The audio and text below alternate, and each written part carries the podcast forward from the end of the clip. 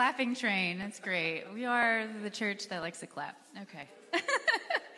Well, I have been so excited to talk to you all this morning. There's been a message that's been burning on my heart for the last month or two for us. And the phrase, it's this phrase, open womb, open tomb. It just hasn't left me. And if it's not the most emo title of all time, I don't know what is. You could maybe add like tears of open womb and tears of the open tomb and some like bangs and some eyeliner and top it all off. But we're going to talk about this. We're going to talk about wombs. We're going to talk tombs, darkness, waiting, grief, Emmanuel, God with us, and new life that bursts onto the scene. So just so we're all on the same page, we can all agree that each of us came from a womb.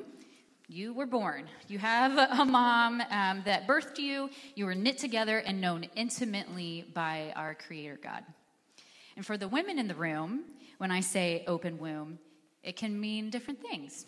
I'm so sorry that for some of us, it's a place of really deep hurt and sorrow.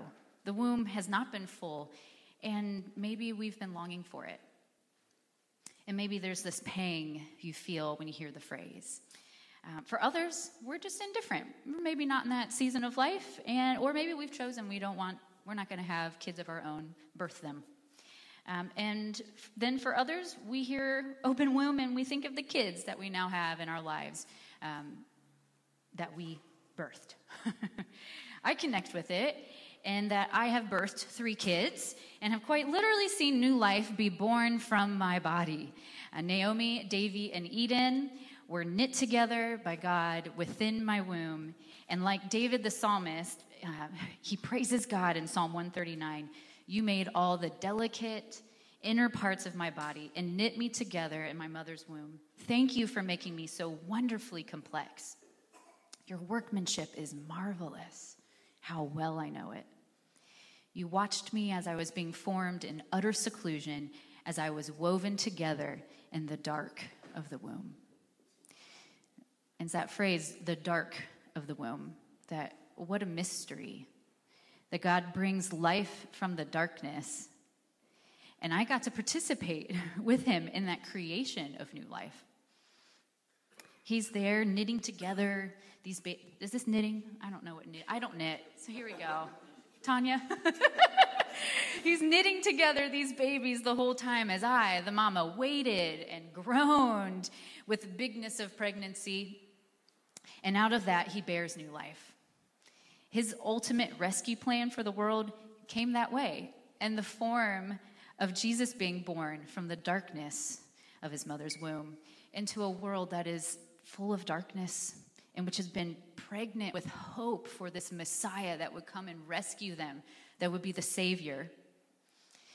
You know what else is dark? A tomb. It is dark in there. There are 2 tomb stories that we're going to look at in particular from the Bible, both in the Gospel of John. So we're going to start with the story of Lazarus, and this is in John chapter 11. A little context that Lazarus is sick. So his sisters, Mary and Martha, they send word to their close friend Jesus and ask him to come and heal their brother. Jesus doesn't leave the place that he's at for a couple days, but eventually makes his way with the disciples to Bethany, to the town that they live in. But he gets there, meets the sisters, and he's too late. Lazarus has died. Martha meets him outside the city and tells him, he's too late. She says, "If you had been here, my brother would not have died. But I know that even now, God will give you whatever you ask." Jesus said to her, "Your brother will rise again." And Martha answered, "I know he'll rise again in the resurrection of the last day." And I think she's totally answering with a Sunday school answer right here.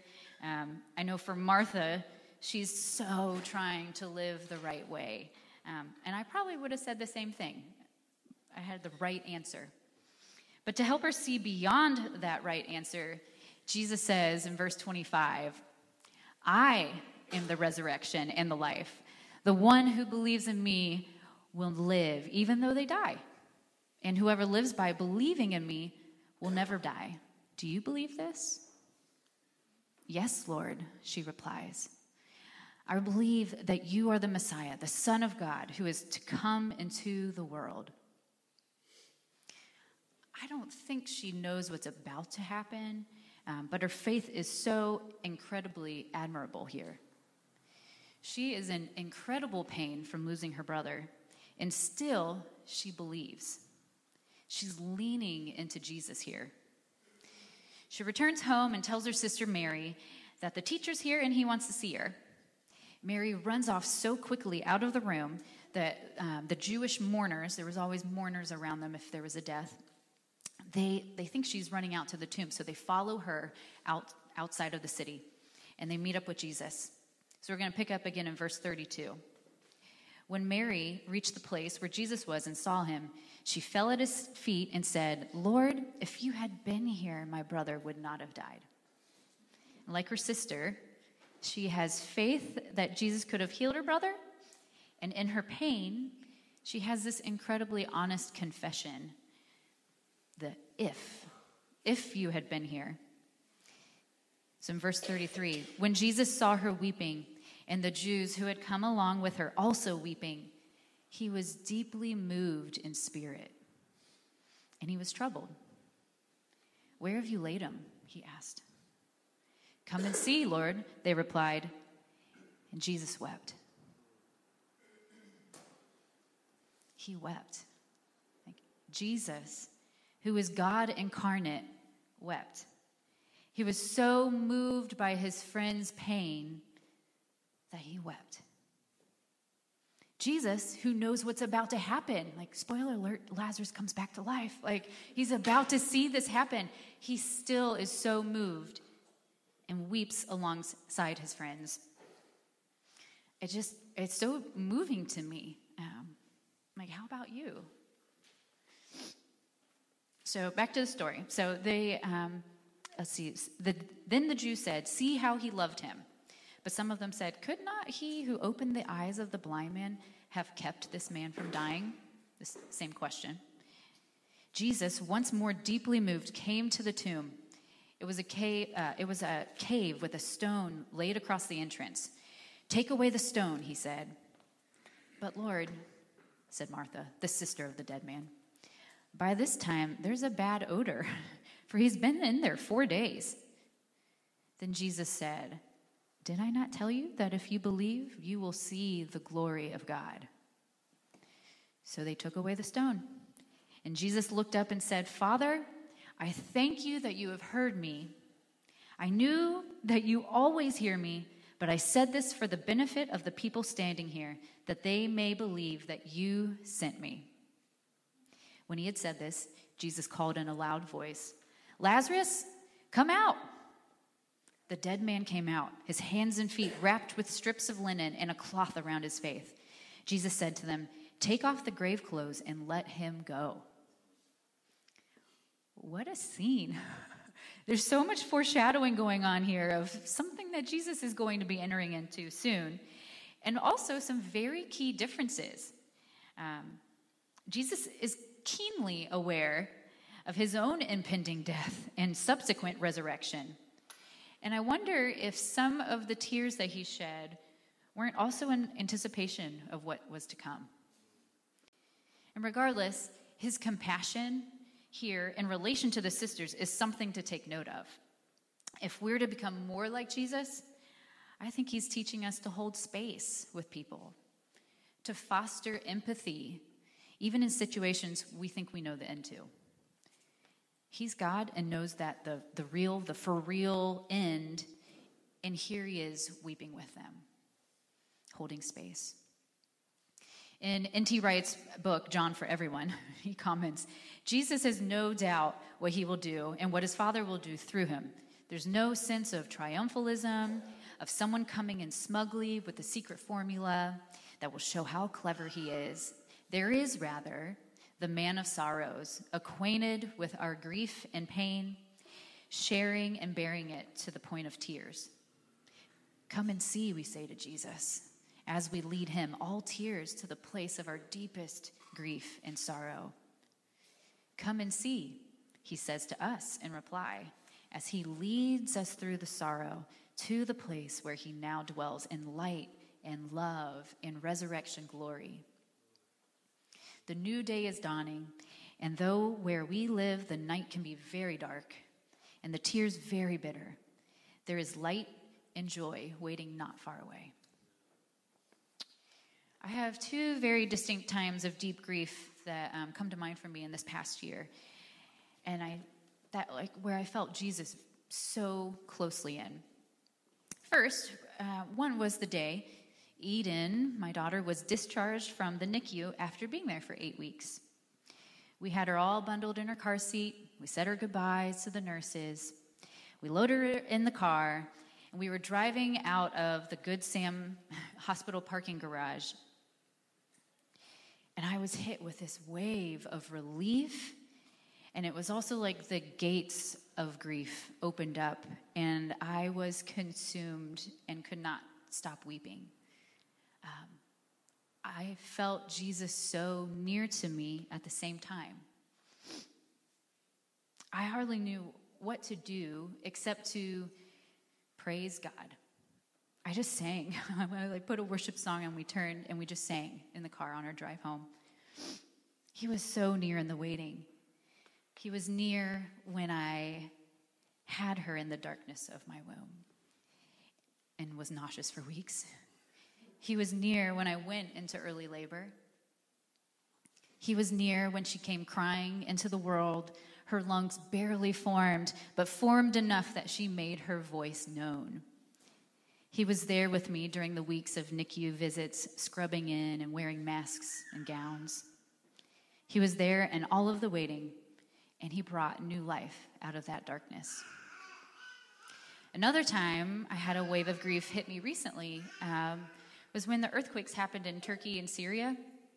It was early last month. I initially avoided pictures and stories because I just didn't think I could handle it. I couldn't hear the destruction. But eventually a few days passed, and something on social media caught my eye, and saw a story of a family being pulled from the rubble who had survived, and then alternately saw pictures and stories of women who had lost their families in the rubble. And I couldn't handle it. I just lost it. And right after I seen these, I put on the Lectio 365 app, and I'm listening to the devotional of the day. And the scripture we were leaning into was out of Isaiah 2. It's a prophetic vision Isaiah has that many people go up the mountain. They go up the mountain of the Lord so they can be taught his ways and walk in his paths. And it's a new way and a new path. And they will beat their swords into plowshares and their spears into pruning hooks. It gets turned into garden tools. And I just couldn't stop weeping at the beautiful picture of what life will look like, and weeping at the extreme hurt for the people in these countries that had been war-torn for years and years, and on top of that experience this extreme natural disaster. So I just pray, like, come, Lord Jesus, come, that how much longer must we wait in the darkness for your kingdom to come in its complete fullness? Like so many of the psalmists, we cry out in our agony to you and on behalf of our brothers and sisters. Thank you for meeting us there. Lead us. Amen.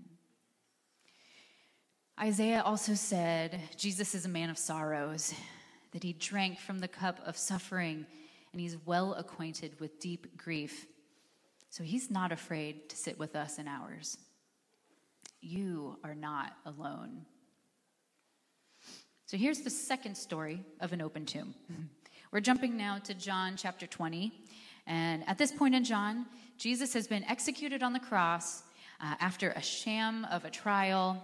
And some of his followers get permission to take his body and place it in a tomb. And they quickly do some of the burial processes and wrap him up in cloths and spices and lay him down there and roll the stone in front. 3 days later, Mary Magdalene ventures out early in the morning to the tomb, and she arrives and sees the stone rolled away. She makes a quick assumption and runs back to Peter and John and tell them that Jesus has been taken out to an unknown location. These two book it back to the tomb to come see for themselves, and they duck inside, and they see that the linen burial cloths are just laid there, inside there, and they believe.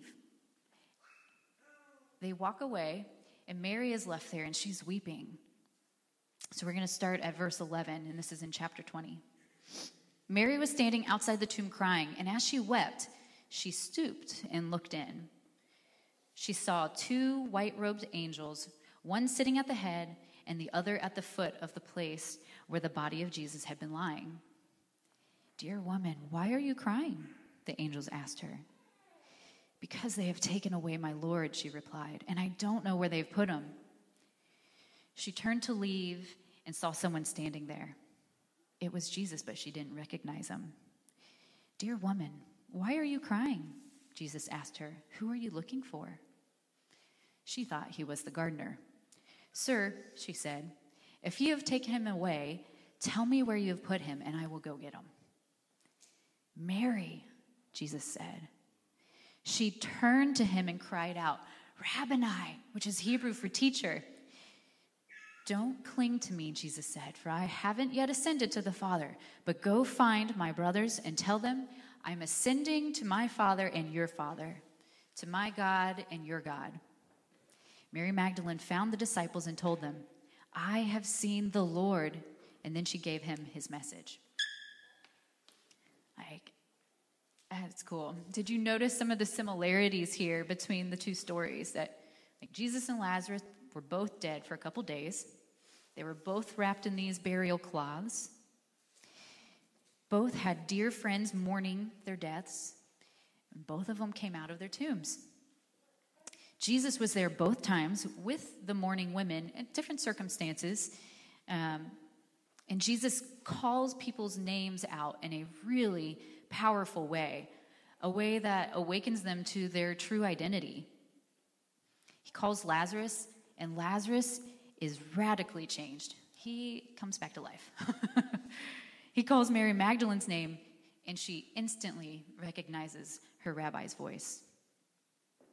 And what about the differences? A key difference to me is that Jesus doesn't just come back to life and have to live until he dies again like Lazarus does now. No, he was resurrected to a whole new way of life, a whole new kind of life. He didn't even have to be unwrapped from his burial cloths. He left them laying in the tomb. The darkness could not hold him. A new life came from that dark tomb, and he came like the rising sun, a new dawn for a new day. I particularly love Jesus and Mary's interaction outside of his tomb, where he tells her not to cling to him. And he sends her out to tell his brothers, the disciples, the good news. And I love that it's Mary, a woman, that she's the first one sent out with the message of Jesus' raised life. She's an apostle, which means sent one. She's an apostle to the apostles. There's also a connection here that I don't want us to miss. That in our grief and in the hard times, the time that feels the darkest, Jesus is with us, both these places. He meets us there, and he holds that space. He calls us by name, and he leads us to the other side, where he went through to new life, and he wants to bring along our friends, our neighbors, our coworkers, our family members. He sends us out just like Mary, to share this impossibly good news because we know and trust our shepherd's voice. He's with us, he calls us, and he sends us. So now in the next several minutes, we're all going to participate in a contemplative prayer exercise where we'll imagine ourselves in the scene with Mary outside of Jesus' tomb. In a second, I'll ask you to close your eyes so we can get rid of some of the distraction while I lead us through a prayer together. And you'll just kind of mull it around in your mind and imagine yourself here in the scene. There will be parts you'll respond to in your mind, so just kind of go with the flow. And I took this from the same book N.T. Wright wrote, John for Everyone, and it was just so good. I knew that we had to do it together. We want to practice this together. So we're going to settle in, and let's all take a deep breath in as I count to three. 1, 2, 3. And breathe it out. 1, 2, 3. There are going to be some silent spaces, and that is okay. So go ahead, close your eyes, and begin to imagine with me. We're standing with Mary as she weeps. Think of someone you know or have seen on television or in the newspapers who has cried bitterly this last week. Bring them too. And stand there with Mary. Don't rush it. Tears have their own natural rhythm. Hold them, the people, the tears, in your mind as you stand outside the tomb. And then, when the moment is right, stoop down and look into the tomb itself. Be prepared for a surprise. Where had the angels come from? They hadn't been there a few moments before when Peter and John had been inside the tomb. Or maybe they had been. Maybe sometimes you can only see angels through tears. When people are afraid, angels tend to tell them not to be. When people are in tears, angels ask why. Say it out loud in your mind. Whoever you've brought with you to stand here, listen to them say it too. They have taken away my home, my husband, my children, my rights, my dignity, my hopes, my life. They have taken away my master. The world's grief, Israel's grief, concentrated in Mary's grief. Now, as you stand with Mary and ponder her answer, and the answers the question would receive today from around the world, turn around and see the strange figure who's standing there. Who is he? What's he doing? Who do you think he is?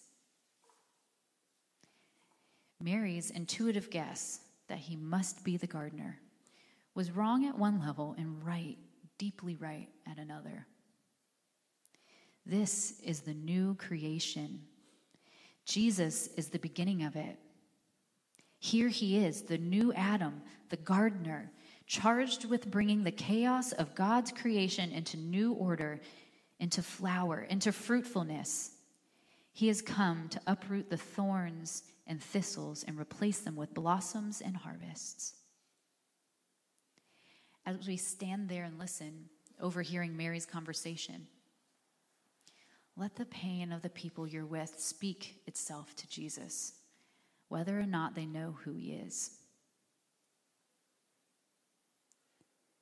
Then listen for the name. It is greeting, consolation, gentle rebuke, like, come on, don't you know me? And invitation, all rolled into one. Of course we know him. Of course we don't know him. He is the same. He is different. He is alive with a new sort of life, the like of which we'd never seen before. Let Jesus call your own name and the name of whoever you've brought with you, whoever needs his love and healing today. And then take it from there. Let the prayer flow on into whatever new conversation is appropriate. So right now, talk with Jesus in your heart and mind. We've made the space to have this time with him right now. We're going to take the next 2 minutes and just let the prayer flow in your mind. After that, we'll sing a song and we'll have more time to move into prayer ministry. But for now, just sit here in the next 2 minutes.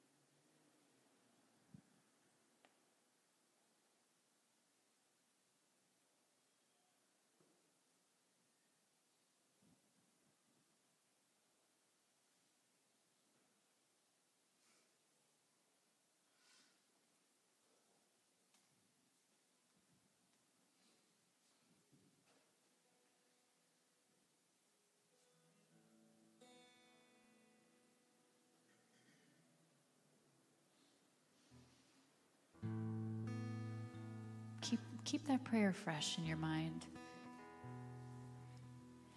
And we're just going to sing a little song. And then we'll enter into some more, to some prayer ministry, and we can pray alongside of each other and see how Jesus met us in these last few moments.